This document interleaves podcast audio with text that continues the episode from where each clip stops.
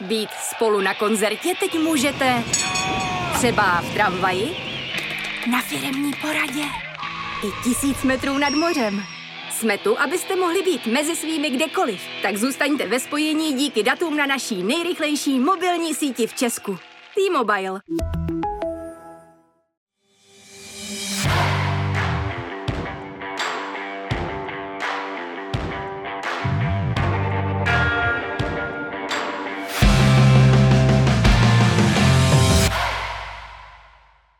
Po třech kolech už není ve Fortuna Lize žádné stoprocentní mužstvo. Liberec totiž podlehl Pardubicím, které do té doby byly navíc posledním týmem bez bodu. Vítězství si také připsala trojice hlavních favoritů, když Plzeň i Slávia hráli většinu svých zápasů proti deseti. Západočeši si poradili s Hradcem 2-1 a sešívaní vyhráli 3-2 v Jablonci. A Sparta pak na závěr programu třetího kola zdolala Olomouc 2-0.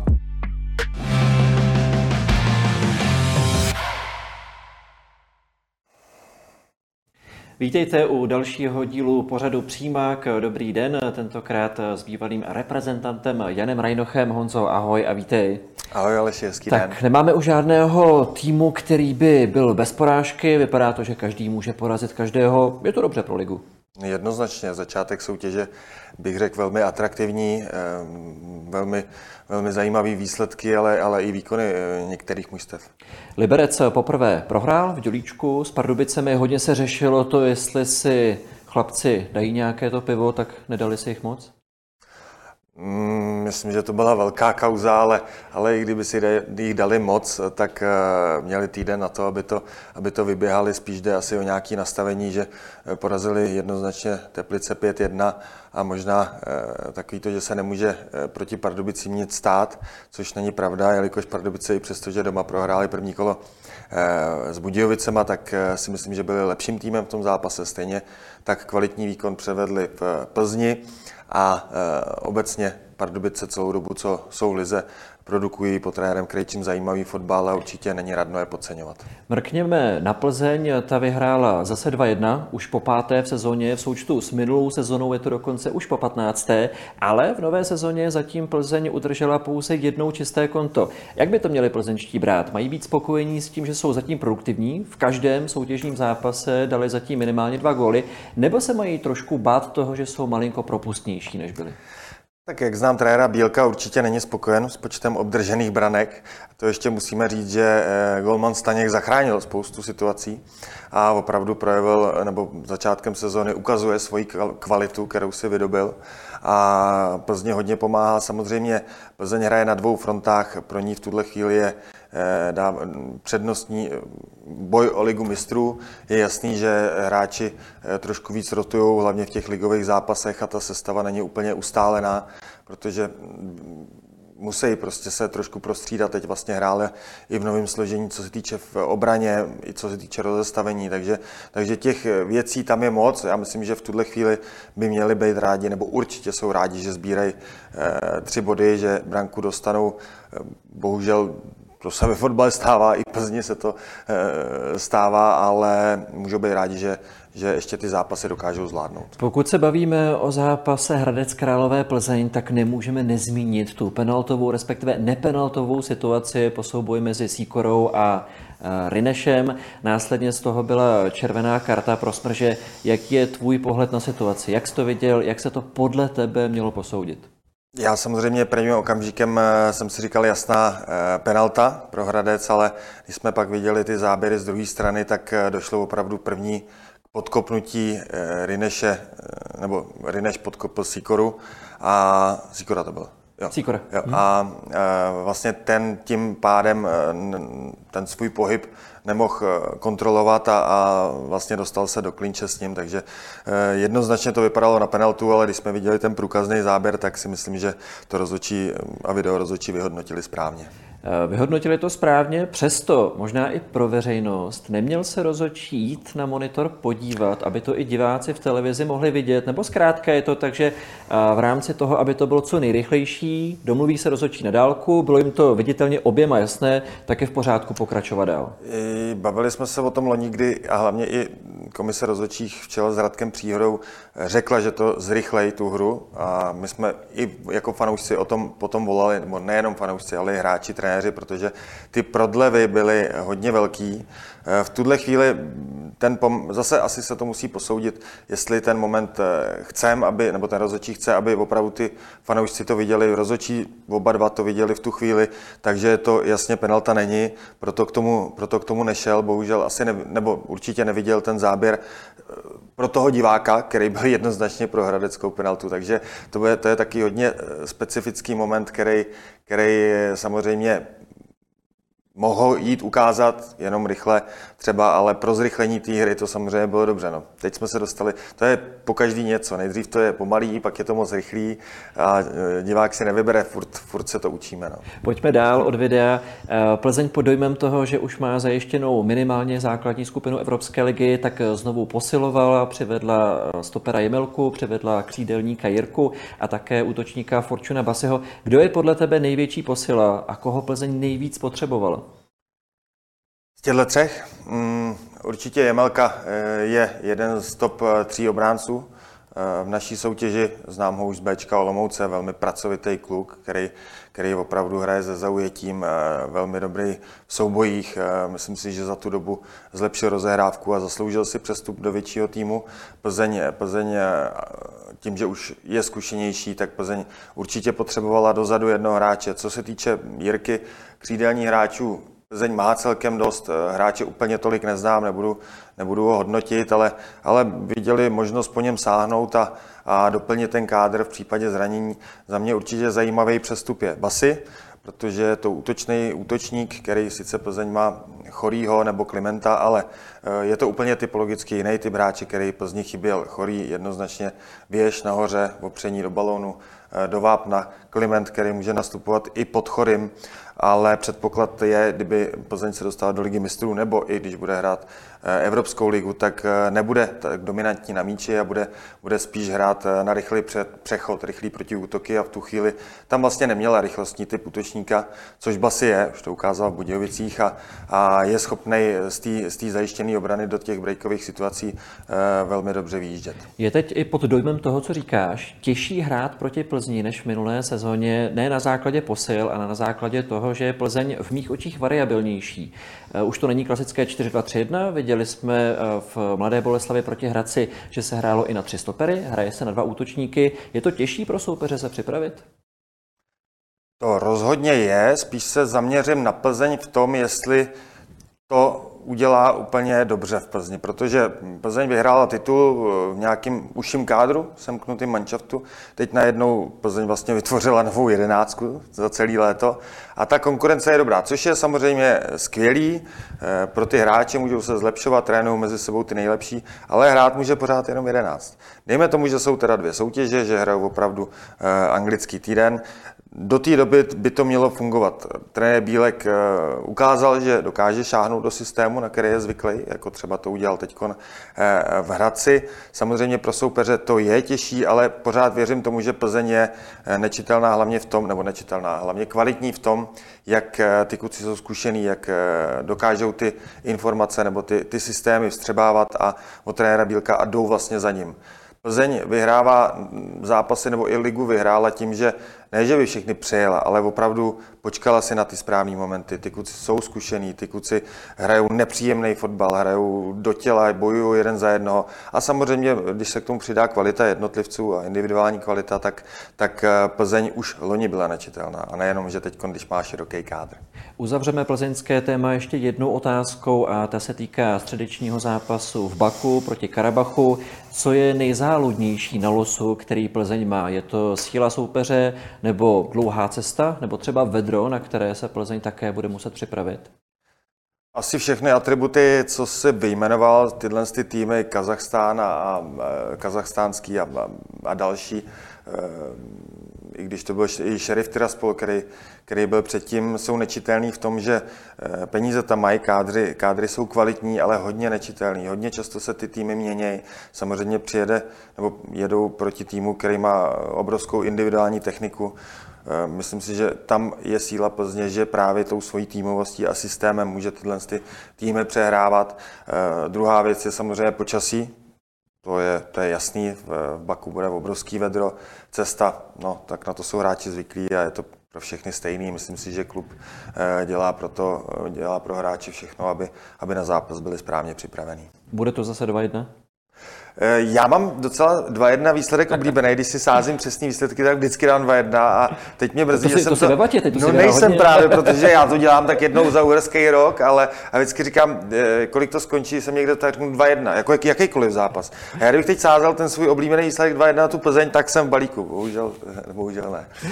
Jestli si Jan Rajnoch vsadí nebo nikoli, nevíme, ale možná to doporučujeme. Každopádně plzeňské téma je v tuhle chvíli za námi a my míříme za sláví.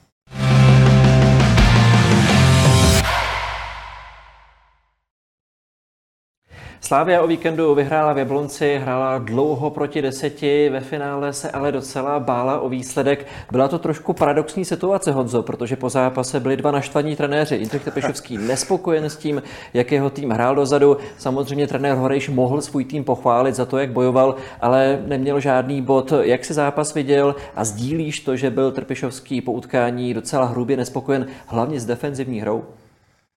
Eh, tak byl to víkend naštvaných trenérů, kteří hráli proti sobě v Anglii, taky kontes eh, s tím. S Tuchlem. S Tuchlem po sobě vyjeli. Tady to nebylo takhle, tady byl každý naštvaný na svůj tým, ale eh, vůbec se mu nedivím. Samozřejmě, když si vezmu tu situaci Plzně a Slávě, taky široký kádr, ale ve Slávii to není ještě, nebo nechci to říkat, že to není, ty změny úplně jim zatím nepomáhají, hlavně dozadu. Co jsem viděl zápas, Slávě byla velmi dobrá dopředu, eh, tam tu kvalitu rozhodně má, ještě proti deseti vlastně od začátku utkání, těch šancí si vypracovala, bych řekl dost, utkání mohla rozhodnout, ale co se týče dozadu, a trenér Trpišovský o tom mluvil, jsou tam hodně bohorovný ať už Santos nebo Kačara Bakery k tomu má sklony.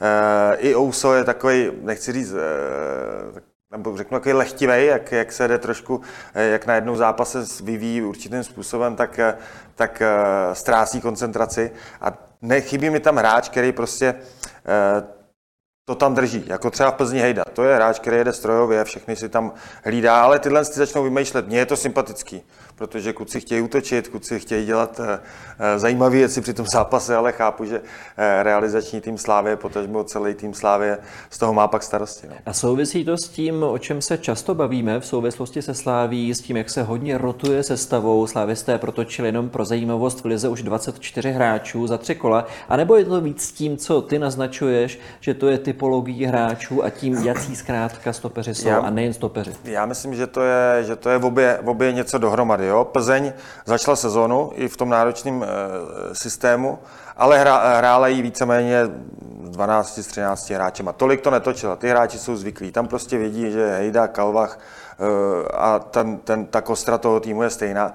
A Slávě to dost často rozbíjí. Samozřejmě jsou k tomu různé důvody, ať už eh, odpočinek hráčů, teď spousta zranění, jo, takže tam je to trošku odlišná situace, ale přece jenom vlastně byl to zápas doma, eh, ne, byl to zápas v prvním kole Slávě v Hradci, kdy mi přišlo eh, strašně moc těch změn a nebylo to úplně potřeba, si myslím. Ale nevidím do toho, jo, nevím, jak jsou na tom kluci zranění, jak se cítí do zápasu. Myslím si, že právě ty první tři kola Tré Bílek zvolil tu sestavu, která vlastně vyhrála titul, on to i, on to i několikrát řekl, že ty hráči ještě nejsou nachystaný a teď on to tam postupně, postupně dodává. On jich ve finále Bílek protočil taky 24 ale až že později, tam tři, pozor, tři nové ale hráče, ale samozřejmě jo? taky se tím rotuje. Eh, pojďme se ještě dotknout jedné věci, která se týká zápasu Jablonec Slávě a to je ten přímák, který úsor trefil fantasticky, ale skutečně tam došlo k posunutí míče o nějakých pět, možná šest metrů. Jak se tohle může stát?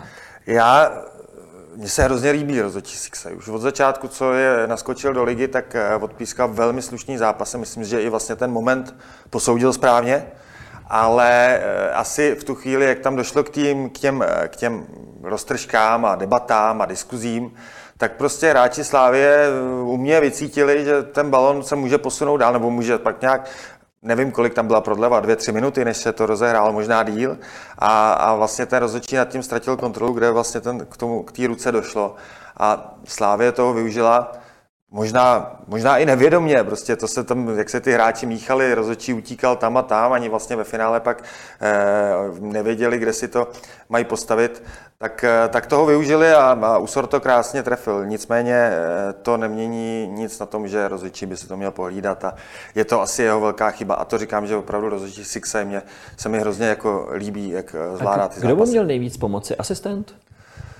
Jo, v tu chvíli asi asistent bych řekl. Jednoznačně, protože viděl, kde ten zákrok zůstal v tu chvíli, tam se na něj sesypalo spousta hráčů, asi ztratil úplně přehled o tom, a, a, ale možná i hráči Hradce, eh, Hradce, hráči Jablonce eh, měli říct, že, že se to kope úplně vodinu. Takže vlastně ve finále to je, oni brečejí nad tím, nebo stěžují si na to, že se to posunulo, ale vždycky ten, toho nevšimli. ten tým si to má pohlídat, jo? pak dostanou gol a všimnou si to. Samozřejmě je to chyba primárně rozhodčího.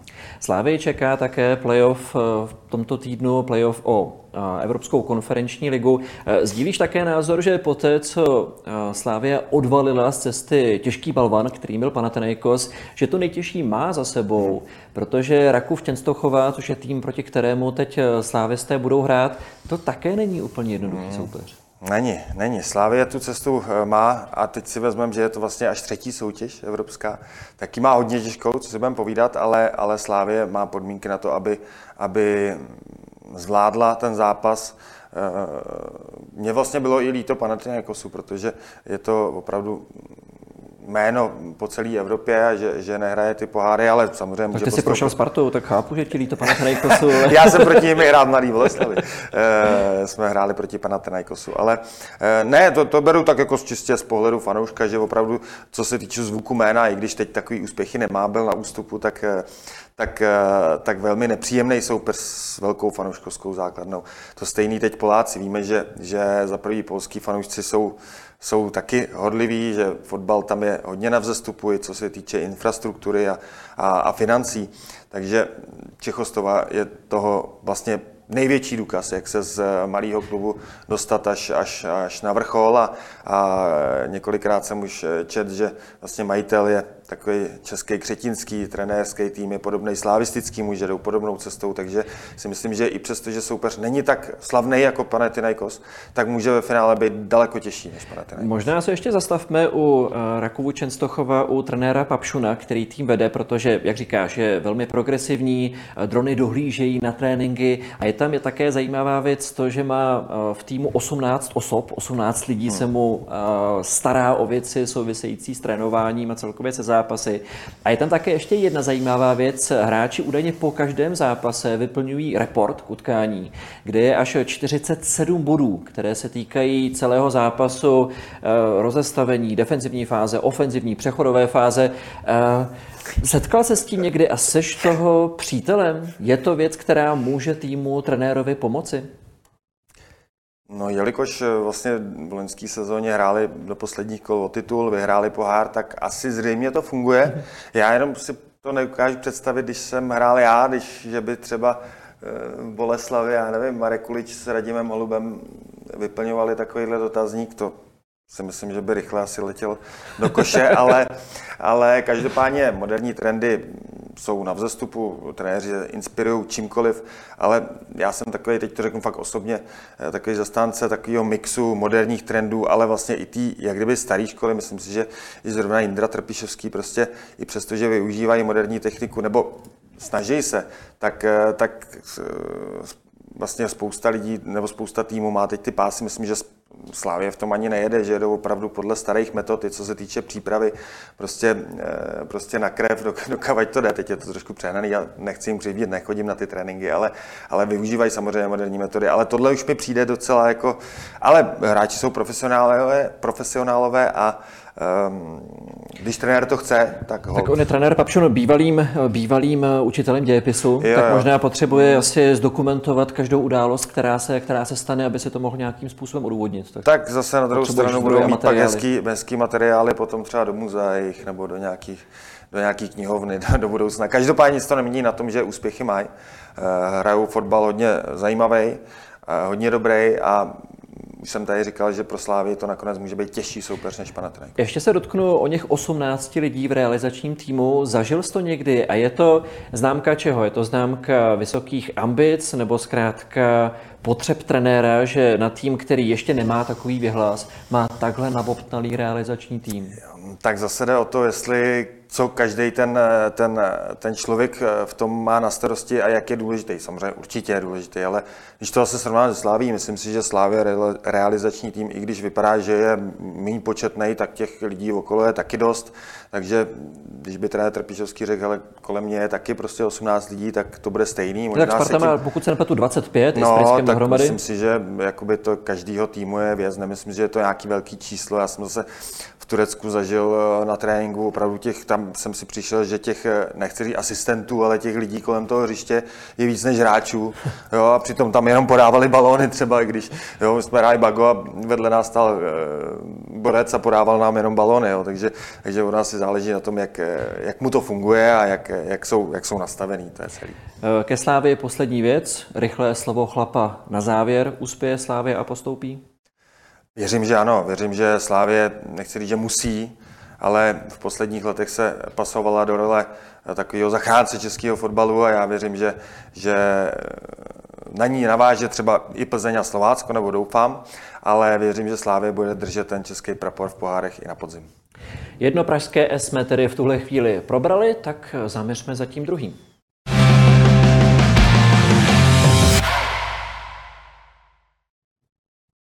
Sparta po druhé za sebou vyhrála, znovu 2-0, tentokrát porazila Sigmu Olomouce 2-0.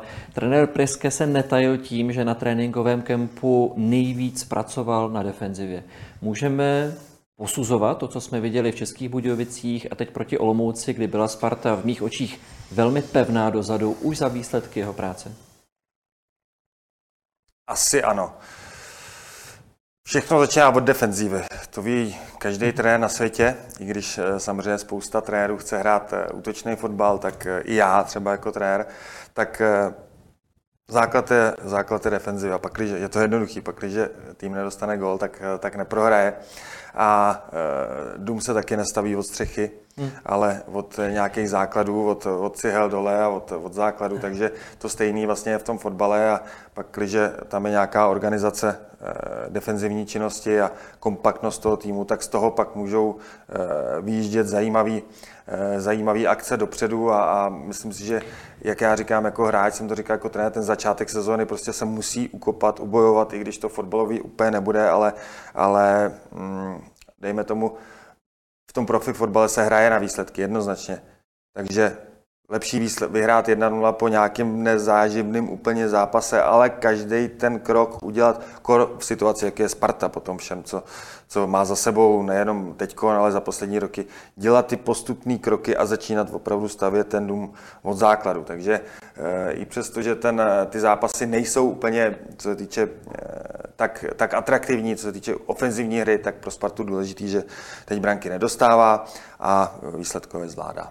Posvěďme si teď na dánskou stopu ve Spartě. Serencen vypadá, to se chytil skvěle, Heyer se trefil dvakrát za sebou. Eh, čekáš od něj vzestup oproti minulé sezóně. A k tomu ještě jedna věc. Eh, trenér Priske třeba oproti úvodu sezóny nebo těm prvním zápasům mi přišel velmi uvolněný.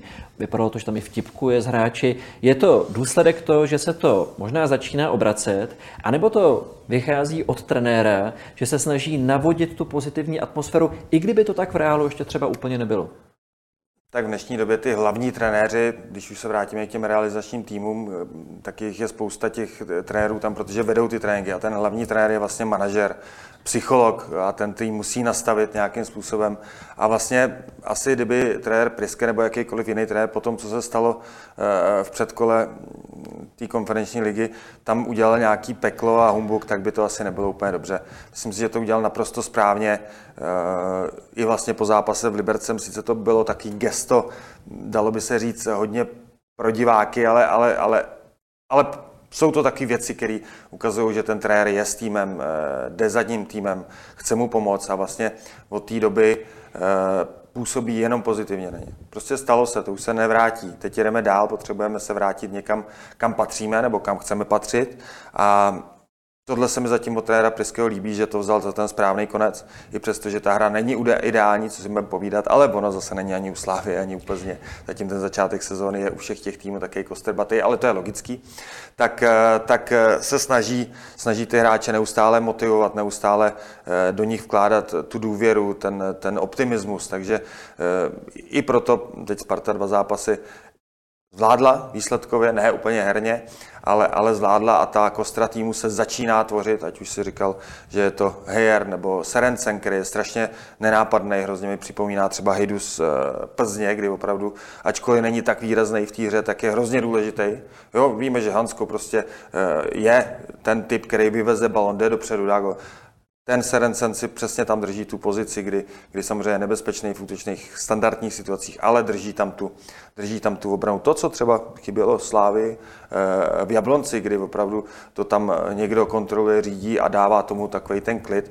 Mm, samozřejmě určitě tomu pomáhá dánský trenér. Takže eh, jo, Priske určitě eh, se k tomu postavil jako chlap. Já jsem tě položil několik otázek na jednu a jedna nám z toho malinko vypadla, a? jestli ještě ztratíš pár slov k Hejerovi. Eh, kromě toho, že dal dva góly, přišel mi herně lepší. Čekáš tam výrazný vzestup oproti minulé sezóně i kvůli tomu, že toho kvůli zranění moc neudělal? Tak Hejer měl samozřejmě smůlu, že, že se hned zranil myslím, v úvodním zápase eh, loňské sezóny Eh, potřeboval víc důvěru za eh, trenéra Vrby, to bylo takový nahoru dolů, nevím, jak na tom byl zdravotně právě po tom zranění, ale vypadá to, že absolvoval teď přípravu celou, což určitě potřeboval. Eh, je to, zra, je to hráč, který si může tu levou stranu Sparty podma, podmanit. Eh, včera jsem byl na zápase, přišlo mi i, i, že on tam má dost zkažených věcí, ale možná je to hmm. i důvodem toho, že se snaží opravdu vymýšlet i z té levé strany neortodoxní řešení, ale každopádně eh, v zápase 1 plus 1 hovoří za vše. Tolik tedy v tuhle chvíli Sparta a dánská stopa ve Spartě. Nás čeká další téma, také se týká Sparty a je to Jakub Jankto.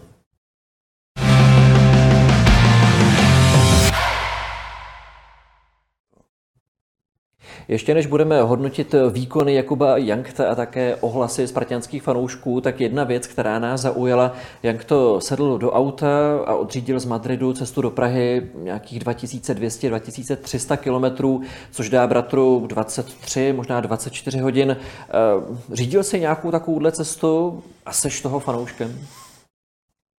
Ty jo, řídil, neřídil asi tak daleko, daleko. Do Turecka jsem autem nikdy nejel, ale po Turecku jsem eh, uřídil pár set kilometrů, to je pravda.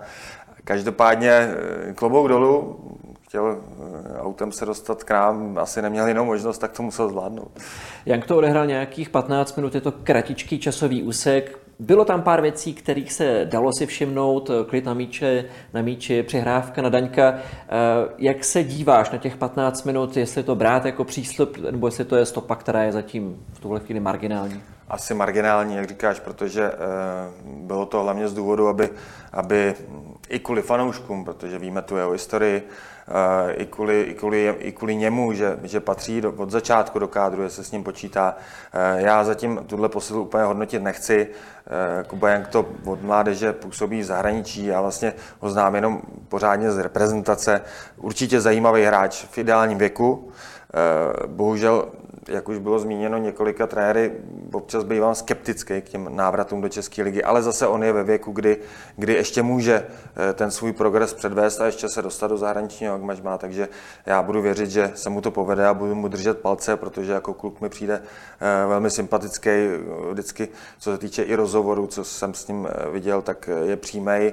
Samozřejmě člověk řekne občas nešťastné hmm. věci ohledně i té slávy a Sparty a pak to je jinak, ale to je takový člověk věci některý neovlivní. No. Souhlasím s tím, že na hodnocení výkonu Jakuba Jankta ještě budeme mít dost času, ale jedné věci se musíme dotknout hned tady a to byla reakce spartianských fanoušků ve chvíli, kdy Jank to přišel na trávník. Nejprve skandovali, dali najevo spokojenost a poté tam několikrát padlo Jude Slávia. Tohle za mě vůbec nepatří na trávník respektive do ochozů. Jak se k tomu postavit? Jakým způsobem to řešit? Protože nemyslím si, že by Sparta s tím tvrdým jádrem nekomunikovala. Znamená to, že se s nimi bavit nedá a že musíš přistoupit k jiným opatřením, zakázat jim vstup a tak dále. Jak se díváš na tuhle problematiku? Já to vezmu obecně. Já vůbec jsem, já jsem tím, jak jsem hrál a zažil jsem to, tak prostě pro toho hráče nebo pro ty hráče na tom hřišti, když ten, ten panoušek ho podporuje, tak je to strašně, strašná, vě, strašná podpora. Je to úžasný.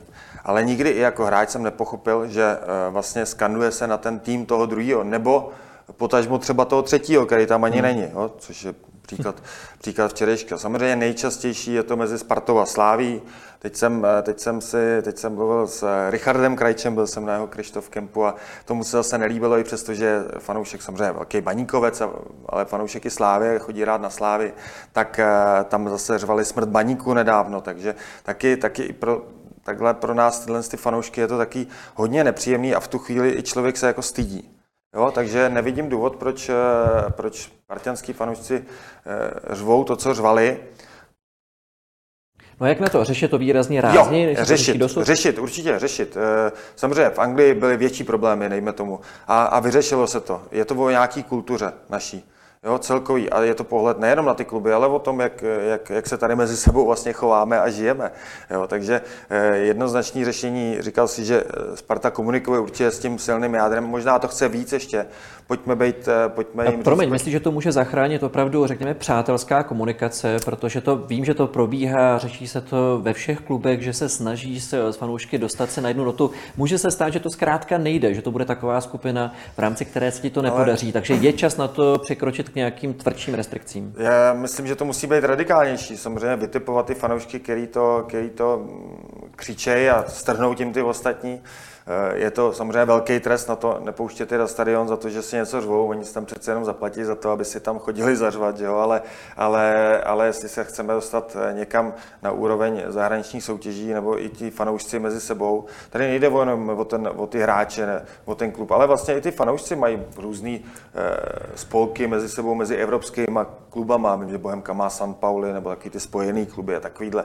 A, a tak, tak ať si vezmou příklad z těch, z těch zahraničních a prostě prostě ať nějaký klub je dneska první v tom, že, že ty fanoušci jeho fandějí slušnou formou, podporují ten svůj tým. A teď stejně jako já přijdu na hřiště, a OK, dělám si přípravu, děláme přípravu na, na soupeře. Ale vždycky je to jenom o nás, jak budeme vystupovat. A stejně to je jako vlastně u těch fanoušků.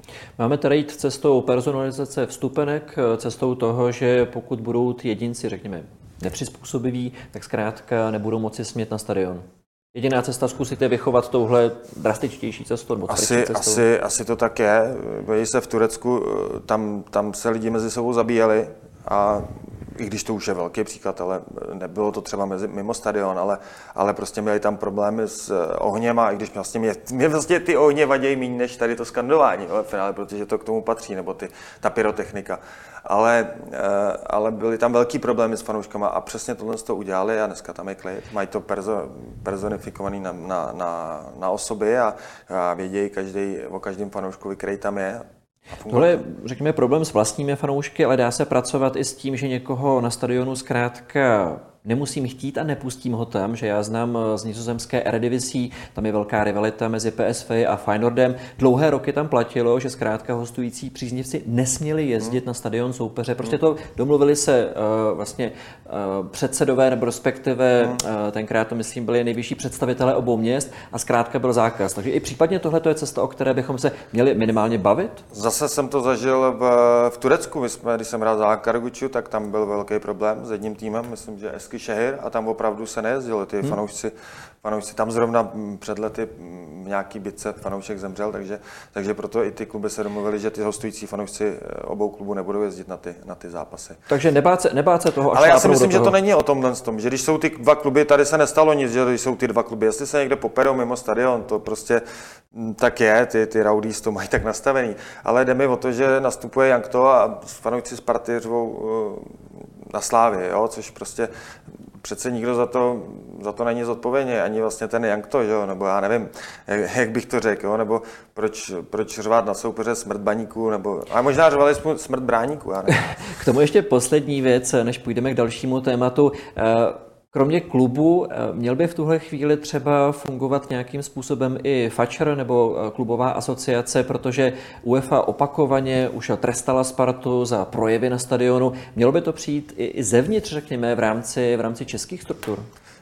Jednoznačně, tak eh, jsme tady jeden stát a, a fotbal ligový a druholigový vede samozřejmě ligová fotbalová asociace, tak to je jeden orgán, který by měl apelovat na ty kluby a, a ten vyšší, nebo ten, ten, co by měl upozorňovat na to, že asi nejsme úplně v očích té veřejnosti evropské, nebo nejenom veřejnosti, ale těch, těch lidí je fačer, takže my se snažíme ty fanoušky samozřejmě přilákat, nejenom eh, pro národní tým, ale i pro ty kluby a mělo by k tomu odpovídat i, i chování těch fanoušků a myslím si, že eh, i Fatscher by měl mít, nebo my jako zástupci Fatscheru, protože působím v orgánech eh, Fatscheru, my jsme měli dbát na to, aby od nižších soutěží a po nejvyšší soutěži si vychovali ty fanoušky tak, aby, aby jsme se za ně nemuseli stydět.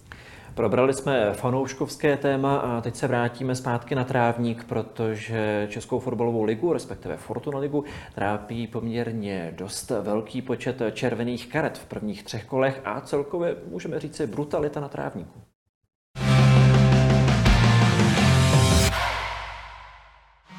Třetí kolo Fortuna ligy přineslo těžko uvěřitelných sedm červených karet. Od začátku ročníku už navíc bylo vyloučeno dohromady 10 fotbalistů. Oproti prvním třem kolům minulé sezóny je to dokonce o 6 více. Brutálními fauly se prezentovali Spartan Kuchta, Hradecký Smrš, dále Květ z Bohemians či Zlínští Cedidla a Silný.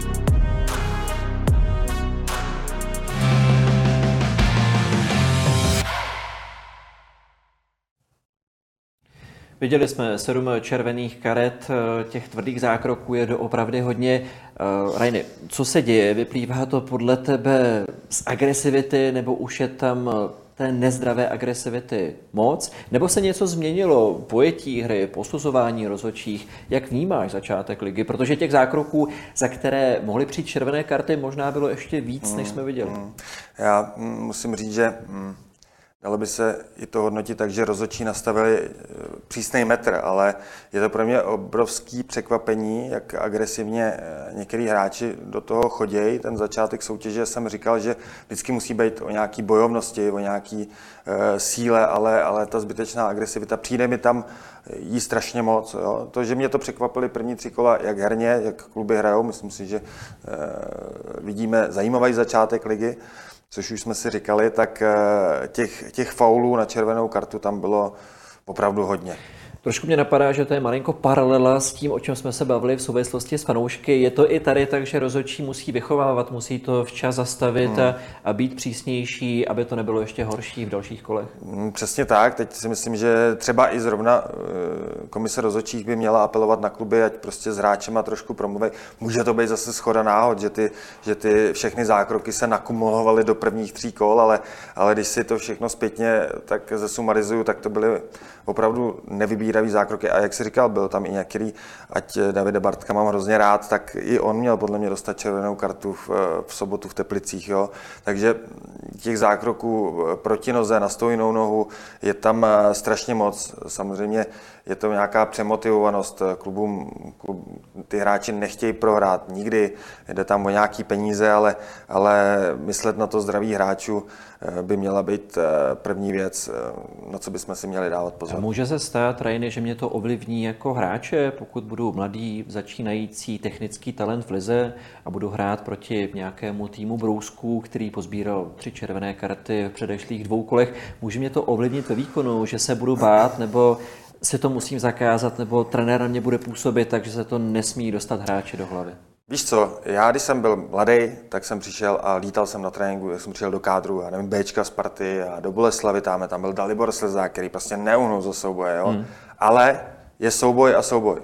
Je souboj prostě, do kterého člověk musí jít naplno, jde do toho oba, ale jak do toho jde jeden s nějakou agresivitou a s úmyslem vlastně zranit soupeře, neříkám, že tam jde opravdu s tím úmyslem, ale jak jsou ty zákroky ze zadu a, a opravdu na stojnou nohu, tak eh, to, to, to se musí vymínit. To, že se hraje tvrdě, proti tomu nic nemám. To tam dokonce dneska i těm hráčům chybí, ale neplet si tvrdost a přehnanou agresivitu. Tohle je téma, o kterém se chci bavit, že brutalita a nesportovní chování, tak. to, co třeba předvedl Kuchta, to je samozřejmě něco, co nechceme, ale ty to znáš i z pozice trenéra, že potřebuješ eh, tvrdé chování nebo tvrdou hru a to, aby byl hráč neústupný. Jak najít ten balans, protože si myslím, že ta hranice tam už bude relativně eh, tenká. Pokud a to je právě agresivity v tréninku, tak se asi snadno může stát, že to potom někdo, někdo překročí. Je to moje téma. Je to moje téma už dlouhodobě, protože, a teď to vezmu zase obecně, chybí odolnost těch hráčů. Za nás ta odolnost byla, prostě byli jsme vychovaní v nějakých podmínkách, byli jsme e, tvrdí, byli jsme, ale nebyli jsme agresivní. A jestli jsme byli tvrdí, bolelo to možná několikrát víc než, než, než možná jako opravdu víc než takovýhle souboj, ale nebyla tam ta zákeřnost. Bylo to zápasy opravdu na krev, ale jelo se prostě e, ve férovosti. A já si myslím, že tím, že těm mladým dneska chybí ta odolnost, protože vlastně mají všechno, než jsou vystavený, než jsou vystavený nějakým podmínkám, který by je to donutilo, eh, tu odolnost nazbírat, to si myslím, že je velká chyba. Furt se kolem, eh, furt teď kolem všech chodíme po špičkách a v rukavičkách a, a ono to tak prostě nefunguje, tak pak eh, ty kluci si myslí, že když udělají takový zákrok, že to je ta tvrdost, hmm. ale to je, to je agresivita a zákeřnost. Takže pracovat na to víc v tréninku. Já si myslím, že určitě. A nejenom v tréninku. A nejde jenom o fotbal. Já se teď bavím celkově od naší mládeže, že, že obecně ta nejenom fyzická, ale, ale i psychická odolnost eh, těm lidem chybí. No. Pojďme se bavit o tom, kdo je podle tebe teď, nebo kdo patří mezi největší tvrdáky v lize, ale v rámci maximální férovosti. Kdo jsou podle tebe ty hráči, které by si chtěl mít ve svém týmu, protože hrají tvrdě, hrají neústupně, ale nejsou to zákeřňáci? No, těžká otázka, protože jich tam moc teďko není. Většinou, když eh, budeme se bavit třeba o mladým Krejčím, ale ten mě taky, taky zklamal tím, tím loktem. Hraje tvrdě, dokáže přijmout. Vždycky to je o tom, že ten hráč může hrát tvrdě, ale musí umět přijmout. Jo? Mě napadají tři schválně. Mě, já, já, no, já mám jednoho, teda, který ty už teda ligu nehraje. No tak já mám, třeba Lukáš Vácha mi chybí, ten byl, to byl hráč, který dokázal rozdat a dokázal přijmout. Jo? Mě napadají jména, která by to mohla naplňovat, no. tak schválně udělej tomu kritika. Brajte? Určitě. Daníček? Jasný. Hejda, ty jsi ho vlastně sám zmínil. Jasný, určitě, určitě. Trošku bych tam možná i dal, uh, teď mi to vypadlo, uh, Adam Jánoš.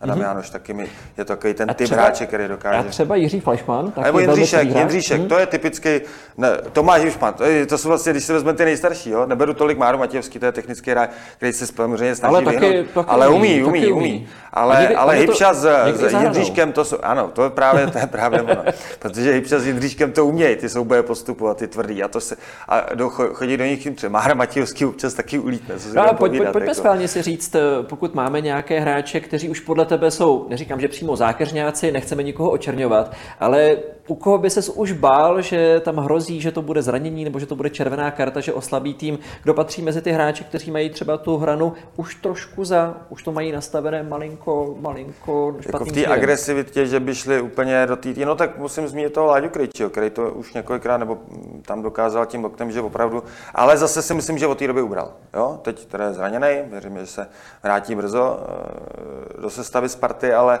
ale tam to bylo, že opravdu chtěl dokazovat, že tu svoji agresivitu má, že to v sobě má, ale, ale nepovedlo se mu to. Ale myslím, že v sobě ten důraz má, jenom to chce trošku ubrat. Ještě mě napadá jedno jméno z těch mladších, kdy si říkal, že jim možná může chybět eh, trošku tvrdosti, trochu odolnosti. Co třeba takový Sejk, protože ten se soubojů nebojí, umí se zapřít i proti větším a silnějším hráčům? Eh, já zase, eh, já zase nechci házet všechny do jednoho pytle. Jsou hráči, který, který to umějí a jsou tak, tak, tak typologicky vlastně stavěný, ať už je to Sejk, nebo mě napadá, napadá ze Sparty, který byl teď, nebo je u nás na motorletu ten Danžížala, to jsou taky hráči, kteří opravdu jsou takový ty, ty robustní typy, který to jdou a nejdou do toho. Ale ty ho musíš že... mít v týmu, ty potřebuješ. Jasný, jasný, Ježíš Maria, to již, já nemůžu mít 11 pane, panenek eh, v tom, tam, tam opravdu eh, fotbal je kontaktní sport, tam jako nehrajeme, ne, neděláme balet a, a možná, že my se teď bavíme o, o zbytečné agresivitě, ale takový ten důraz v tom fotbale mi trošku chybí. Ale když se podíváme na zahraničí, tam to je prostě jízda, tam to je prostě,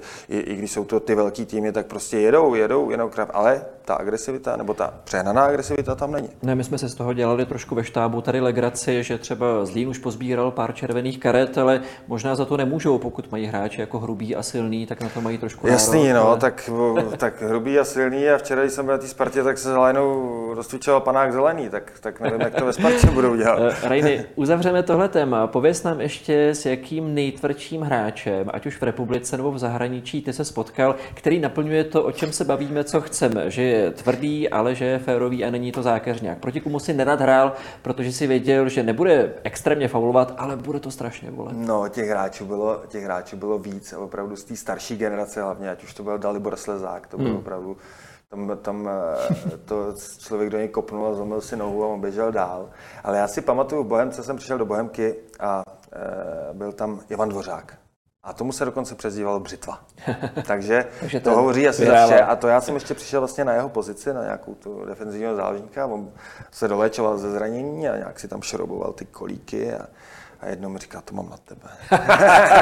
ale nakonec se z nás stali, myslím, přátelé, je to skvělý kluk, a, ale byl to opravdu ten typ, že, že Libor Janáček, to byl takový kosta kůže, ale toho se člověk dotknul a, a to bylo jenom pevný, to bylo opravdu, takže ty hráči tolik, tolik teď nejsou, i přesto, že jsou furt v posilovně víceméně, tak, tak tady ty, tady ty hráči opravdu měli takovou tu přirozenou sílu, a, a, ale byli féroví.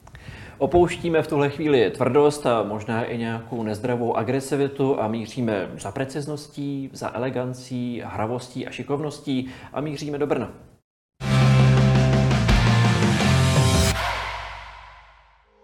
Velkým překvapením úvodu sezony jsou nepochybně výsledky nováčka ligy. Brno po úvodní remíze se Slováckem následně porazilo Olomouc i mladou Boleslav, s níž navíc dokázalo zvrátit nepříznivý stav a zvítězit 3-1. Svěřenci Richarda Dostálka se navíc prezentují sympatickou hrou, v níž nechybí povedené kombinace ani dostatek pohybu či agresivity. Zbrojovka navíc ligovým divákům nabídla i několik zajímavých hráčů v čele s Michalem Ševčíkem. Hbitý ofenzivní záložník je se třemi góly a jednou asistencí nejprve nejproduktivnějším hráčem ligy. Proti mladé Boleslavi přitom oslavil teprve 20. narozeniny.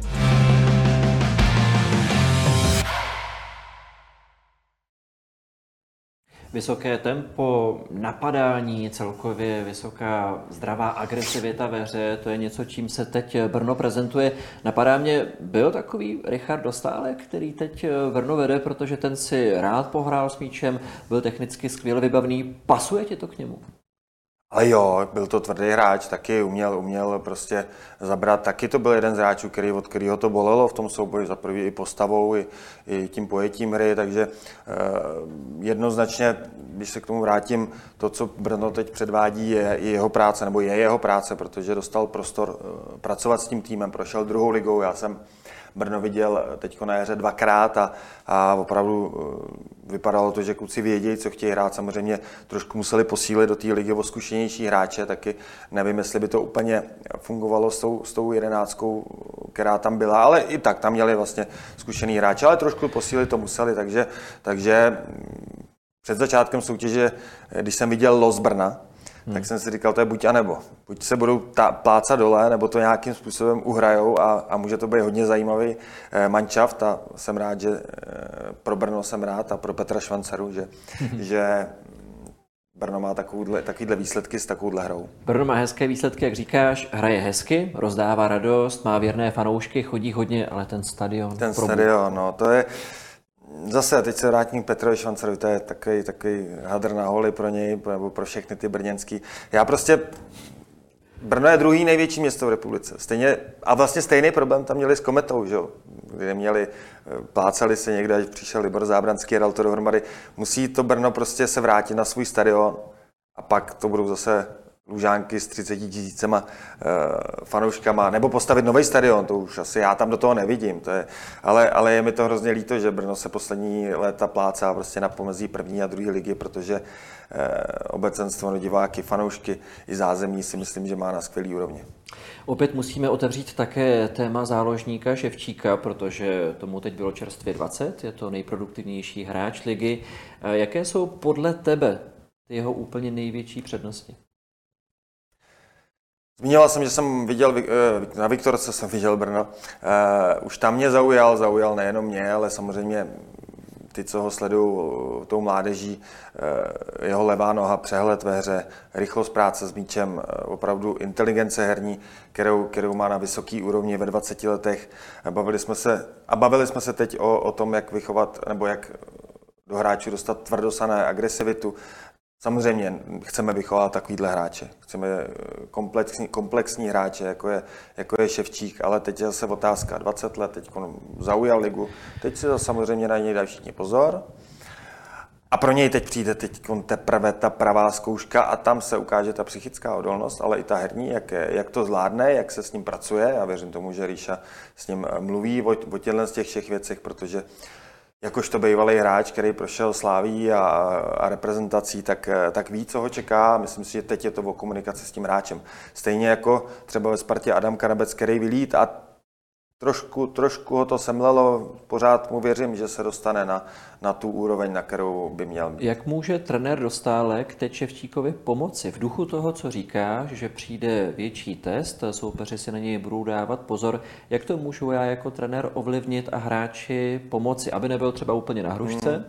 ale aby ho, jsem se třeba nesundal, aby ho podpořil správným směrem. Co bys udělal? Uh, za prvý, toho hráče bych musel znát, to znamená, hmm. Richard ho zná velmi dobře, takže ví, co na něj platí. Jednoznačně uh, mi přijde, že je to kluk, který by neměl lítat úplně v oblacích, co jsem ho tak vypozoroval, nebo co jsem mluvil s Tomášem Požárem a má před sebou velkou budoucnost, ale to nic nemění na tom, že pořád s ním mluvit, že může přijít krize, může se to nepodařit. Eh, ty housle, který teď nasazuje každému na potkání, taky můžou přestat eh, chodit a, a může padnout krize.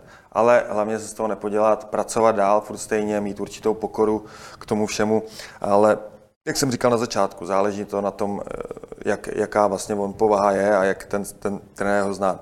Nejlíp. Eh, vezměme to teď ještě malinko jinak. Hodně se řeší Ševčíkova budoucnost. Jestli by měl zůstat ještě v Brně, protože tam bude mít herní prostor, jestli má jít eh, někam v Česku, třeba do týmu velké trojky, nebo jestli už má přijít přestup do zahraničí. Pojď se vžít do situace, že seš ne jeho agent, ale řekněme jeho tatínek a chceš pro něj úplně to nejlepší. Jaká cesta se ti teď zdá být tou ideální? Zůstat v Brně. Zůstat v Brně? Já jsem, uh, myslím si, že každá cesta má nějaký cíl a každá cesta vede různýma cest, uh, zkrat, ne zkratkama, ale různýma uh, zákoutíma a vždycky se ukáže, která je, která je správná. Já bych, teďkon, já bych teď momentálně nechal hráče v Brně, pokud, uh, pokud ho prodat do u nás, dejme tomu do top 3 klubu, tak, tak určitě zase nechat zůstat v Brně, ale já myslím, že vedení zbrojovky ví, v jaký má potenciál a už proto, už jenom z toho důvodu ho zatím nikam neprodal. A kdyby to bylo tak, že teď budeme trošku o tom polemizovat a měli bychom si říct, že by měl mít namířeno do některého z týmů Velké trojky v Česku, kam ti pasuje nejlépe? No, Sparta nebo Slávě? Myslím si, že... Sparta ho chtěla svého Sparta času. ho chtěla, ale myslím, že tam to trošku, trošku tím, že přestoupil Krištof Daněk, který je hmm. hodně podobný hmm. typ hráče, tak, tak, tak to padlo. Asi si myslím, že by se hodil do Slávě, protože je to podobný typ hráče jako Lukáš Provod, si myslím, co týče do ofenzívy, levá noha, přehled ve hře, eh, velmi dobrá kopací technika.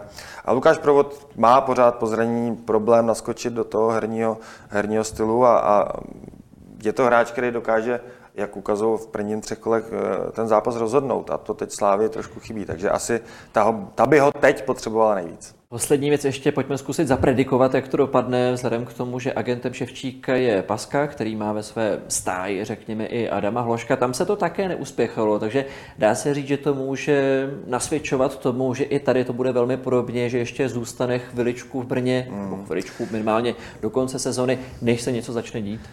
Já si myslím, že pan Paska už to udělal několikrát. Nebylo to jenom s Ložkem, bylo to s dalšíma hráčem, ať už to byl Tomáš Rosický, Milan Baroš. Eh, tak, eh, tak tohle to umí. Umí s těma i rodičema pracovat a hmm. říct jim, jak je, zkušený, je to zkušený matador vlastně v tom biznesu a, a má ten pohled na hráče, nebo dokáže to s těma hráčema eh, um, slušně vykomunikovat Stejně jako to bylo s Ložkem. Já, druhá věc je, že pan Paska má největší vazby, vazby na Německo, což už taky několikrát dokázal. Ale já si myslím, že to je v pořádku, že pro, pro českého uh, talentovaného fotbalistu je Německo nejbližší. Já jsem si to zažil a opravdu tam je to trošku jiná škola, ale je to takový, takový opravdu takový ten postupný krok, takže tam já vůbec nemám problém s tím, že kluci chodí do, do Německa. Naopak si myslím, že, že vždycky ten, kdo prošel tou cestou německou víceméně, tak se prosadil. Jo. Můžeme zatím možná udělat tečku tím, že nespěchat, být trpěliv v pozici Brna, aby se třeba nestalo to, co v případě Kaloudy, který za velký peníz odešel do CSK a pak ve finále to a jsme u toho, a jsme u toho, přesně. Já myslím, že eh, pan Paska v tomhle tom případě eh, s těma hráčema velmi dobře komunikuje, nebo s těma, s těma zástupcema jich, to znamená rodičema, a oni mu věří. A on už opravdu několikrát dokázal. Ono jít do CSK Moskva je rozdíl, než jít do, eh, do Leverkusenu. Samozřejmě byla jiná doba. Tam CSK Moskva, tam byla sprdnou spousta peněz a Moskva, velký město, nevíte, kde jste. Tady pan Paska nebo ten hráč čeká prostě do toho, aby ten klub ho komplexně posunul dál. A tady v tomto případě, jak už u Adama Hloška, si myslím, že věřím tomu, že to bude velmi dobrá uh, volba. Naše témata pro dnešek jsou vyčerpána. Rajny, tobě děkuji za návštěvu a za tvoje názory. Já taky děkuji. A s vámi se budeme těšit na viděnou zase v pátek u dalšího vydání Přímáku.